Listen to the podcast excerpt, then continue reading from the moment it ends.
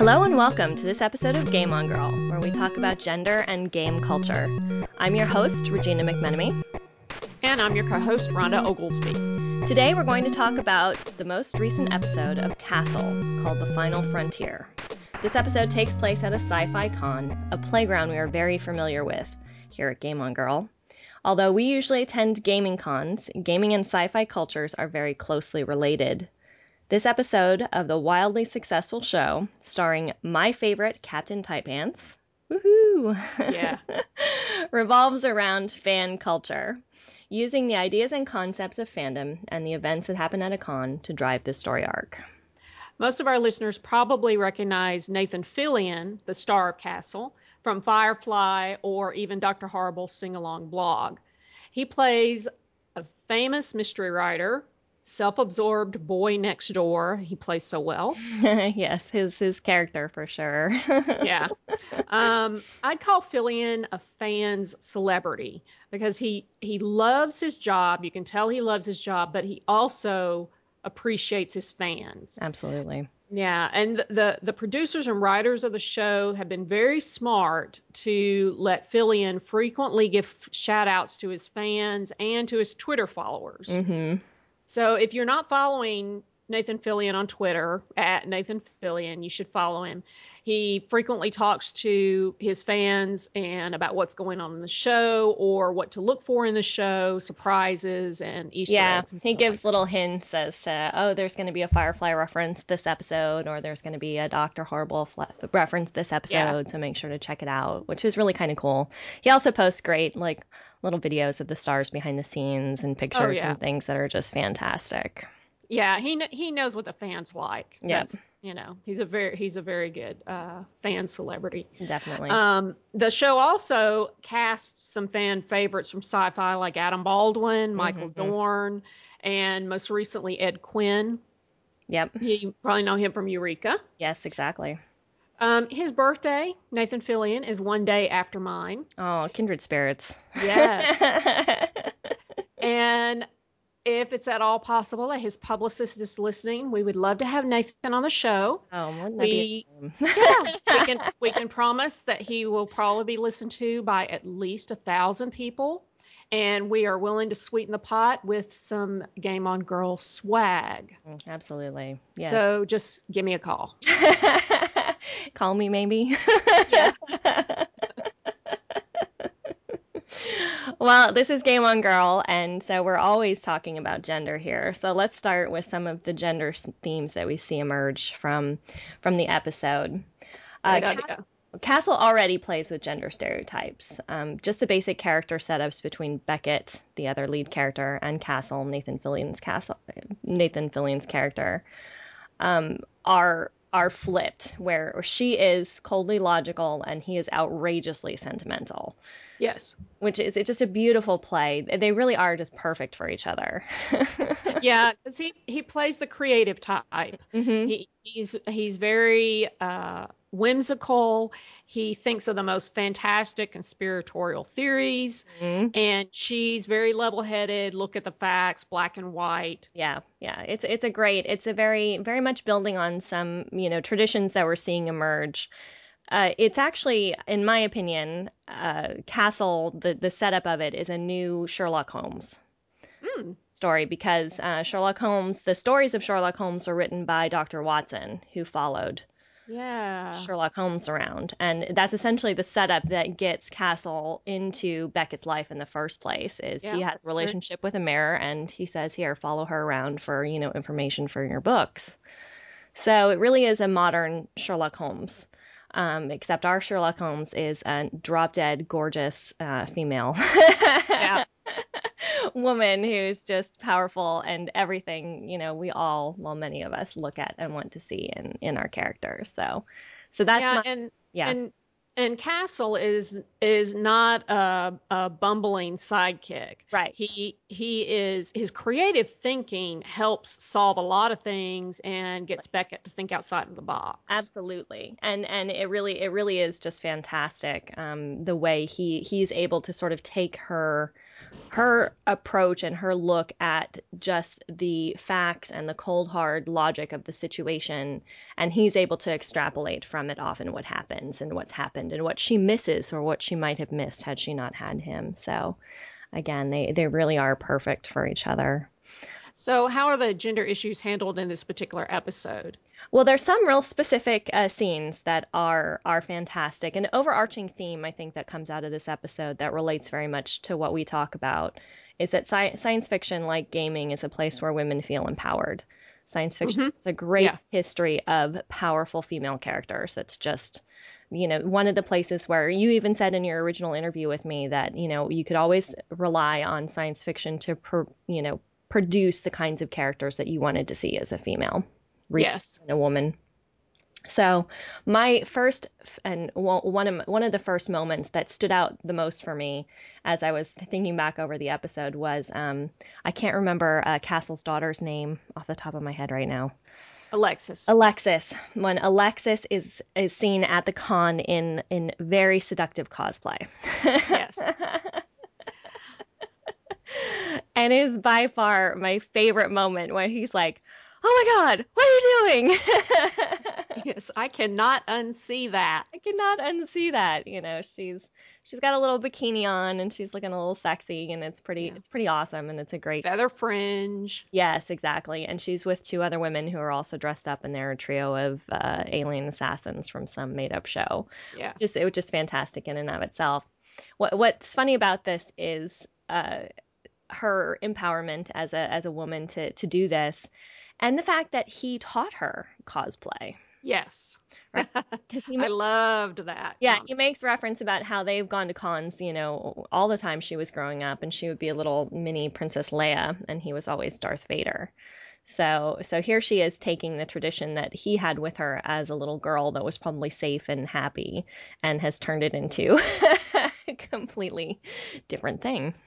Well, she's made it her own. Exactly. And that's kind of the point in the show, and that's kind of the point that Beckett makes to him, is that she's a woman now. Right. And she understands where Alexis is coming from, and it's something that Castle's not quite ready to identify with, because Alexis is I'm sorry, I can't quote the actress's name right now. She's a beautiful woman. She is absolutely gorgeous, yeah. And I loved her character and Castle's mother on the show, because his daughter, the same way as Beckett, is the opposite of her dad. Mm-hmm. She's intellectual, very responsible, very disciplined. Very grounded. Yes. Mm-hmm. But has a wonderful relationship with her dad. Right. It's a fascinating. I love their relationship. Sorry, I didn't mean to cut you. No, that's fine. It's just it's a really sweet relationship between a couple of people, also that balance really well. Right, exactly. And it shows. There's a lot of shows now that have very strong daughter characters emerging out of them. Mm-hmm. And I think it's just a fantastic trend that we're seeing with the, you know, sort of younger powerful women characters coming out that are more than sort of some of what we've seen in some sci-fi, like Supergirl or different things like that, where they were sort of add-ons later on, like, oh, here you go, here's your girl character, we'll add in here. These are characters that are sort of fundamental to the story, so that's fantastic. Yeah, and I like the way that they developed Alexis, because she did start off as the intellectual good girl. Right. And they are letting her explore her femininity while keeping her identity and not making her slutty. Exactly. Sort of changing her around so that she's becoming her own person. Yeah. But in a very, you know, individualized way, which is something that's also a theme throughout this episode. There are so many powerful female characters in this episode. I love the fact that the plot really revolves around female characters and women. Yeah, it does, actually. You had mentioned a couple to me offline that I totally didn't recognize, but Annabelle, right? Who is unfortunately we don't actually get to hear her voice at any point in the episode because she's the dead body at the beginning of the show. So she is the creator of the Nebula 9 fan experience. So she took it on herself as a fan of the show to buy the rights and then create this fan experience that travels around from con to con. And has a character or an actor from the original show in it. And then people, the fans, get to come in and actually experience the show. So she was a very powerful female character, businesswoman of her own, sort of making her own living off her love of this show. Yeah, and her crew is made up of she continues the show through webisodes. Mm-hmm. And her crew includes one male fan and one female fan. Exactly. So again, we're sort of going back to the female characters. And another powerful female character was I can't think of her name. The one who played Chloe in Nebula 9, which is the lead character of the TV show. So we have her as now having launched herself out of this sci-fi show into a movie career, and has a little diatribe about how much, she didn't want to go back and do any more Nebula 9 stuff because she had moved so far past it now. Yeah, the character's name, I believe, is Stephanie Fry. Yes. And she was incredibly familiar until I went to try to look her up on IMDb, and she's not exactly who I thought she was. I can't even remember her full name now. The actress's name is Melinda. Mm. But it was very interesting because the most unlikable character on the show was this actress who hated Nebula 9. Right. And it was the person who just despised. Well, and I mean, partly, you kind of feel for her because as a career, you definitely don't want to get stereotyped or stuck. Absolutely. Because then, I mean, your career goes nowhere. That doesn't quite give you a reason to kill anybody, but no, it really doesn't. You would think that really isn't a justified murder plot or motive for murder, but I've heard Katie Sackhoff and other female, even, Carrie Fisher from Star Wars, talking about how difficult it is once you've played an iconic female superhero, not necessarily superhero, but sci-fi hero, mm-hmm. How difficult it is for them to move past it and to do other things. So it is a pretty common thing, I think, that happens for actresses, even, Nathan Fillion. It very easily could have happened, that he, that actor that got stuck in being the Firefly guy. But what I think helped him not do that was the fact that he has always embraced it. So many of them do, like Stephanie Fry's character does in the episode, want to distance themselves and shun their fans who got them their first success. And Nathan Fillion is beautiful at not doing that, which is a great thing. So yeah, if you've ever at Dragon Con, the Walk of Fame is pretty huge. I'm fairly impressed with the number of celebrities they get to show up, past celebrities, mm-hmm. All the way up to most recent celebrities, like with the Vampire Diaries and True Blood and stuff.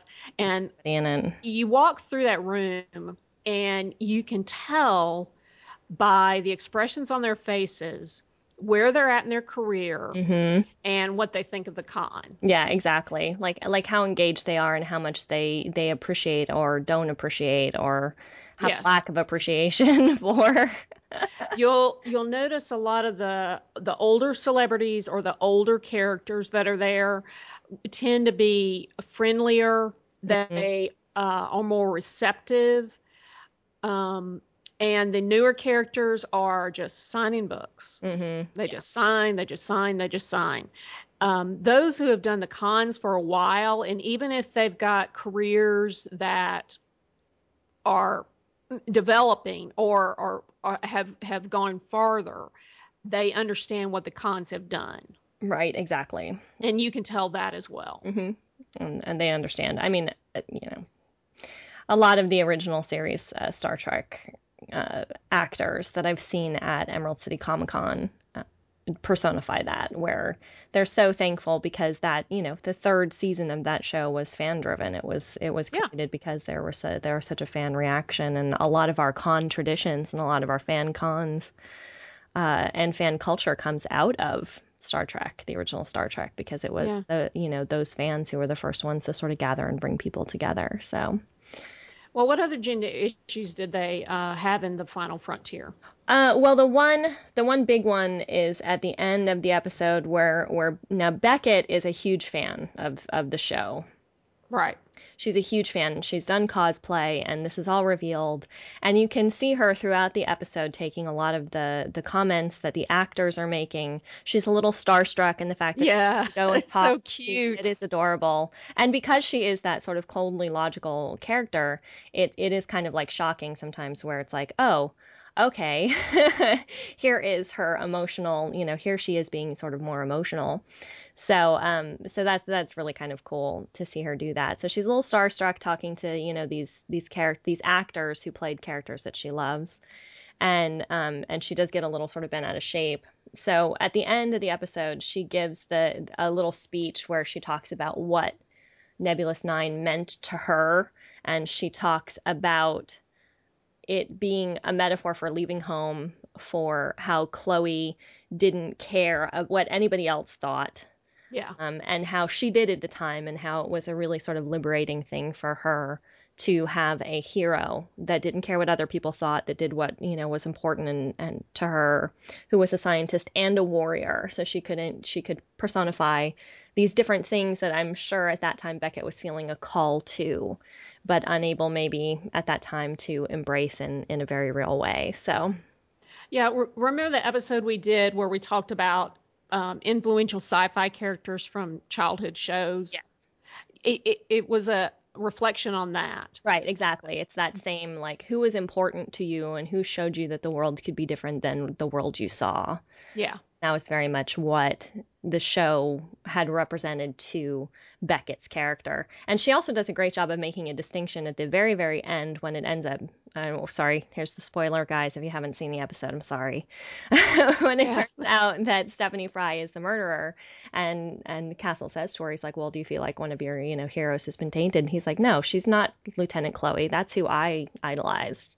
Was Lieutenant Chloe, not who was acting her, not the actress herself.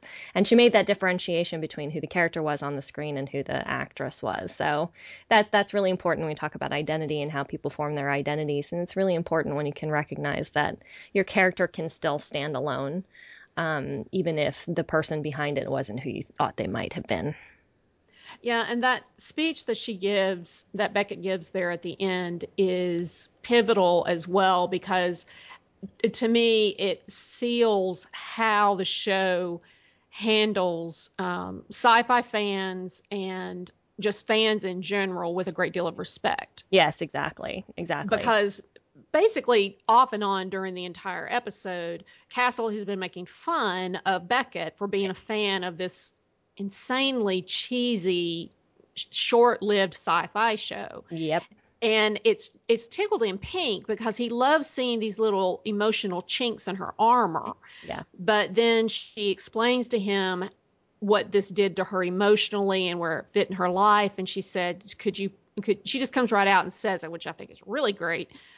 Could you please not make fun of it anymore? And he says, absolutely. Right. Exactly. Yeah. And he understands what it means. And I think that was a really nice touch that the writers put in. Yeah. Castle is a beautifully written show. It's very well thought out and very nicely done. And like you said, they're very conscious of who their fan base is, and that a lot of the people who started watching the show probably started watching because Nathan Fillion was Captain Tight Pants. Oh, yeah, I did. Oh, I did too. I was like, oh, Nathan Fillion's in a new show. Oh, awesome, you know? And I got all my friends who were fans to start watching it too, because it's like, oh, look, this is this great show. So, and then of course everybody ends up with a big old crush on him because, well, he's Captain Tight Pants. Exactly. Who couldn't have a fan? Yeah. So, Rhonda, do you have some gaming themes? We didn't really have very many gaming themes in this episode. It was really more fan. No. Yeah. It's mostly about sci-fi television, and there's no gaming really mentioned. I was just going to kind of give a side note that Nathan Fillion and Stana Katic, who plays Beckett, both have done voiceovers for video games. Mm-hmm. Most noticeably, Stana did the Talia al Ghul voice for Batman Arkham City. Oh, wow. Awesome. Yeah. Yeah. And last night, one of the guest appearances, just one, there was a couple. Yeah, there were several, including the director. Yeah. Armin Shimmerman, everybody probably knows his quirk from Star Trek, mm-hmm. but he's been in pretty much any sci-fi show, fantasy show that you've ever been interested in, he's made an appearance in. He's also been a voice in multiple video games. Yeah, he's a pretty big sci-fi staple now. And yeah. Very, very distinguished. And of course, I remember him from, I just watched, for Halloween, I watched a bunch of Buffy episodes. I did a Buffy Halloween. And oh, yeah. And Candy. He was so great as Principal Snyder. He was so great as Principal Snyder, but especially in Band Candy, because that's the one where all the adults go kind of nuts with the cursed candy. Yeah. It's making them act like juveniles. So yeah. Yeah, it's really spectacular, and he is just really funny in it because it takes them back and they start acting like what they were, and he was just adorable in that episode. That's one of my favorite things. And although unrelated to the episode directly, but Nathan Fillion is a big game supporter and a gamer himself. He recently played for the Firefall Festival, which was a few days worth of Firefall playing that Red 5 Studios hosted on Twitch TV. And you can check out the video and actually see him playing.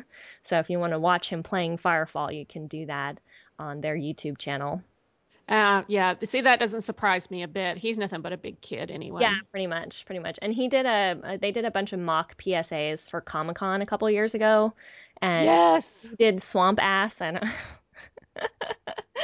It was just hilarious. So anyway, he has such a great sense of humor, so willing to put himself out there and just be ridiculous. Yeah. That it's just fantastic.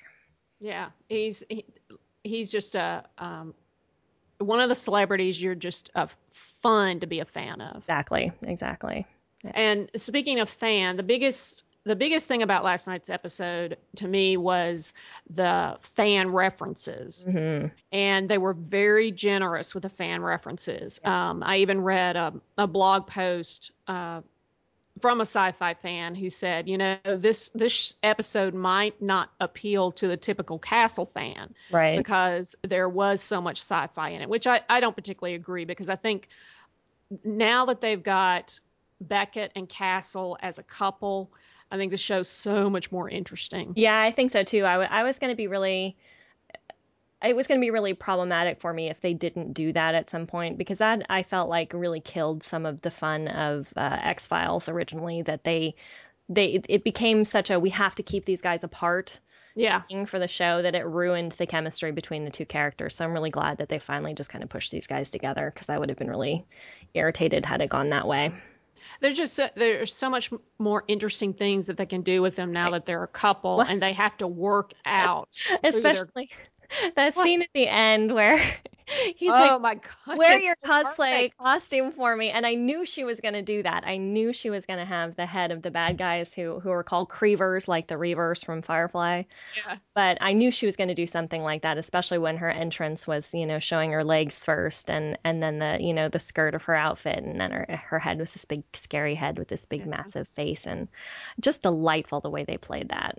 Yeah, that was just I love it. I love it that she gets the best of him and he gets the best of her. It's just absolutely makes it so much more entertaining. And that was something else the blogger had mentioned, is that like the previous episode apparently was extremely dramatic, and there was very little comic relief. And in this show, there was a great deal of comic relief, mm-hmm. and I think I tend to enjoy it better. With the comic relief in it. Yeah. Because I think Fillion is great that way. Yeah, he is. It plays to his strengths, and it stands, and Stanna is good at the comedy as well. Absolutely. She's a great standby with him. They play off of each other well. And to me, that's what makes the show unique, is when you have a really good actor with good timing. Yeah, exactly. Well, it's one thing. Dramatic timing is one thing, but comedic timing is something really special. And when you have it and when they feed off each other, because you can see the chemistry between the two of them, it just makes it that much more powerful. But the fan themes, yes.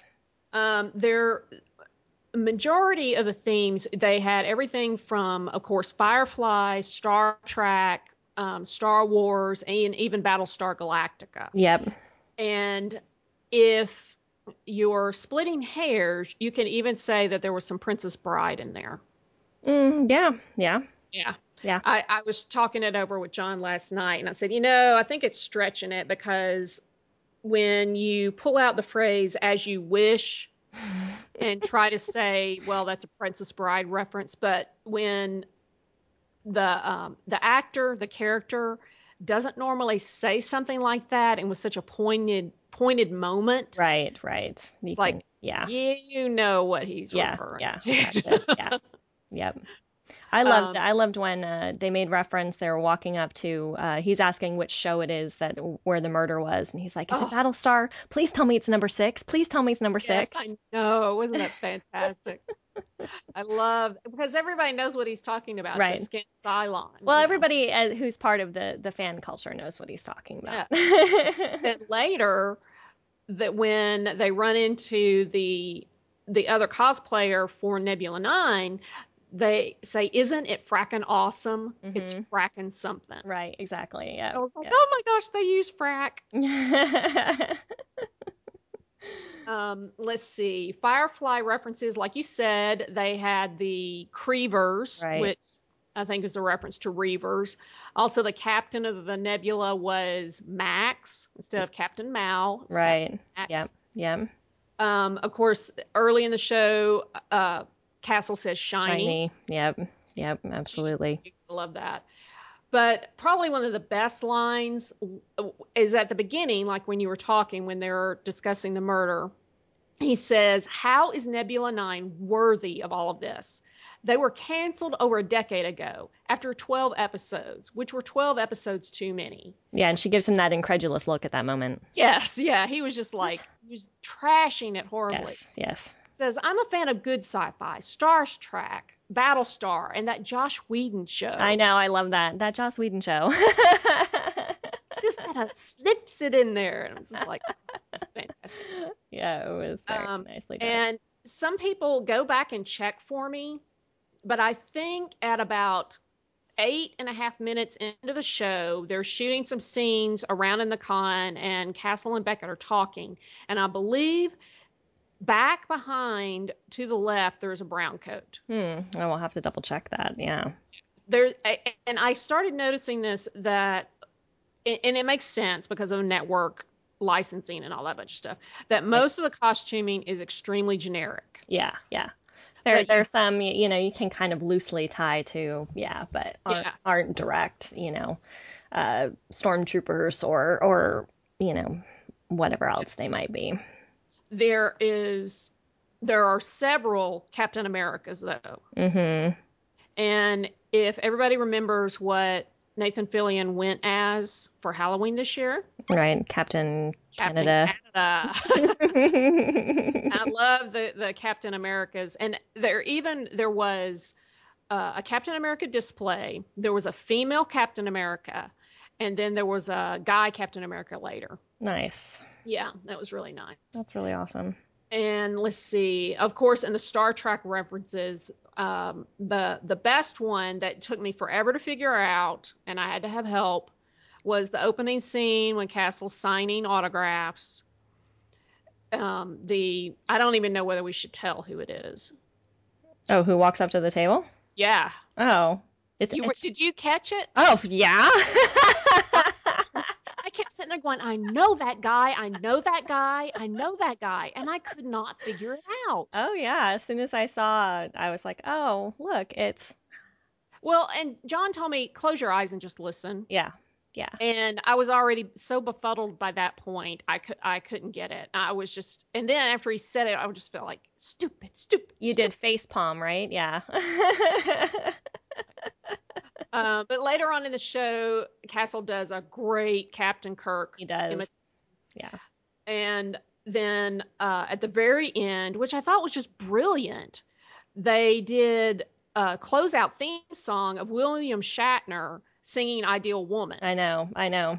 Yeah, I thought that was really brilliant. I thought I wasn't 100% sure what they were going to do. I knew there had to be some sort of Shatner involvement in this episode because he is, you know, he is the king of the con. So yeah, and it was really great. I don't know what purpose you can read into that, but the Ideal Woman, I remember listening to your episode of Nerdgasm. Mm-hmm. Or it may have been a different episode I was listening to. One of the guys was talking. He said, you know, if I can meet a woman where I just sit down with her and just start talking gaming seamlessly, he said that would be ideal. Right. Well, I thought it was fun because it ties back to our theme that we're sort of pulling out here about strong female characters being really, you know, powerful and fantastic. But it also, you know, played on, you know, they had just done the scene where she was in the outfit with the big scary face on. Yeah. So it's like, here's your ideal woman, you know, here, come give me a kiss. Aren't we going to make out now? So it kind of played on that too, because that scene had just ended and it had started up as they were sort of doing that scene, him, you know, Shatner singing sort of started at that point. So it kind of played on that. It kind of played on our theme of powerful characters and powerful female sci-fi characters, which are something that all of us love. Yeah. And obviously that character, Richard Castle, loves that in Beckett. Yes, absolutely. He loves her strength. Yep. And he may make fun of her at times where she shows these emotional weaknesses, right, but it just endears him to her that much more. Exactly. So if you haven't watched the episode, and if you don't follow Nathan Fillion and if you don't follow Castle, you really should, because it is fantastic. It's just a fantastic show. It's really fun. Like I said, Sherlock Holmes of our time with a powerful kick-ass female character in the lead. So yeah, what more could you ask for? Yeah, and if you guys see anything in the episode that we missed, be sure and let us know. You can give us any feedback on Twitter or Facebook or on our website at GameOnGirl.com. You've been listening to Game on Girl. I'm the co-host, Rhonda Oglesby. You can follow me at RHOOM on Twitter. You can also read my tech blog at DroolOnTheFrog.com or email me at Rhonda@GameOnGirl.com. And I'm your host, Regina McMenemy, or Doc Liz with two Z's, as I'm known on Twitter. Game on Girl is available on iTunes and Stitcher streaming. These links, along with references made in the show, can be found on our website, GameOnGirl.com. And I'm going to make sure to link to Nathan Fillion's appearance at the Firefall Fest. So if you haven't checked that out, you really should, because he is just adorable and hilarious and everything you want your stars to be. Yeah, and if Fillion's publicist needs any contact information, that will all be on the website. Yes, exactly. If he does want to come on the show, which would probably be a fangasm for both of us at the same time. I'll need a drink. Yeah, probably a couple. And please feel free to leave comments on the website. We love your feedback. You can catch us on Twitter and Facebook. Those links are all on the website as well. Or you can drop me an email at Regina@GameOnGirl.com. This podcast is edited with Audacity, and the theme song Good Day by Triple Fox is used under a Creative Commons Attribution license.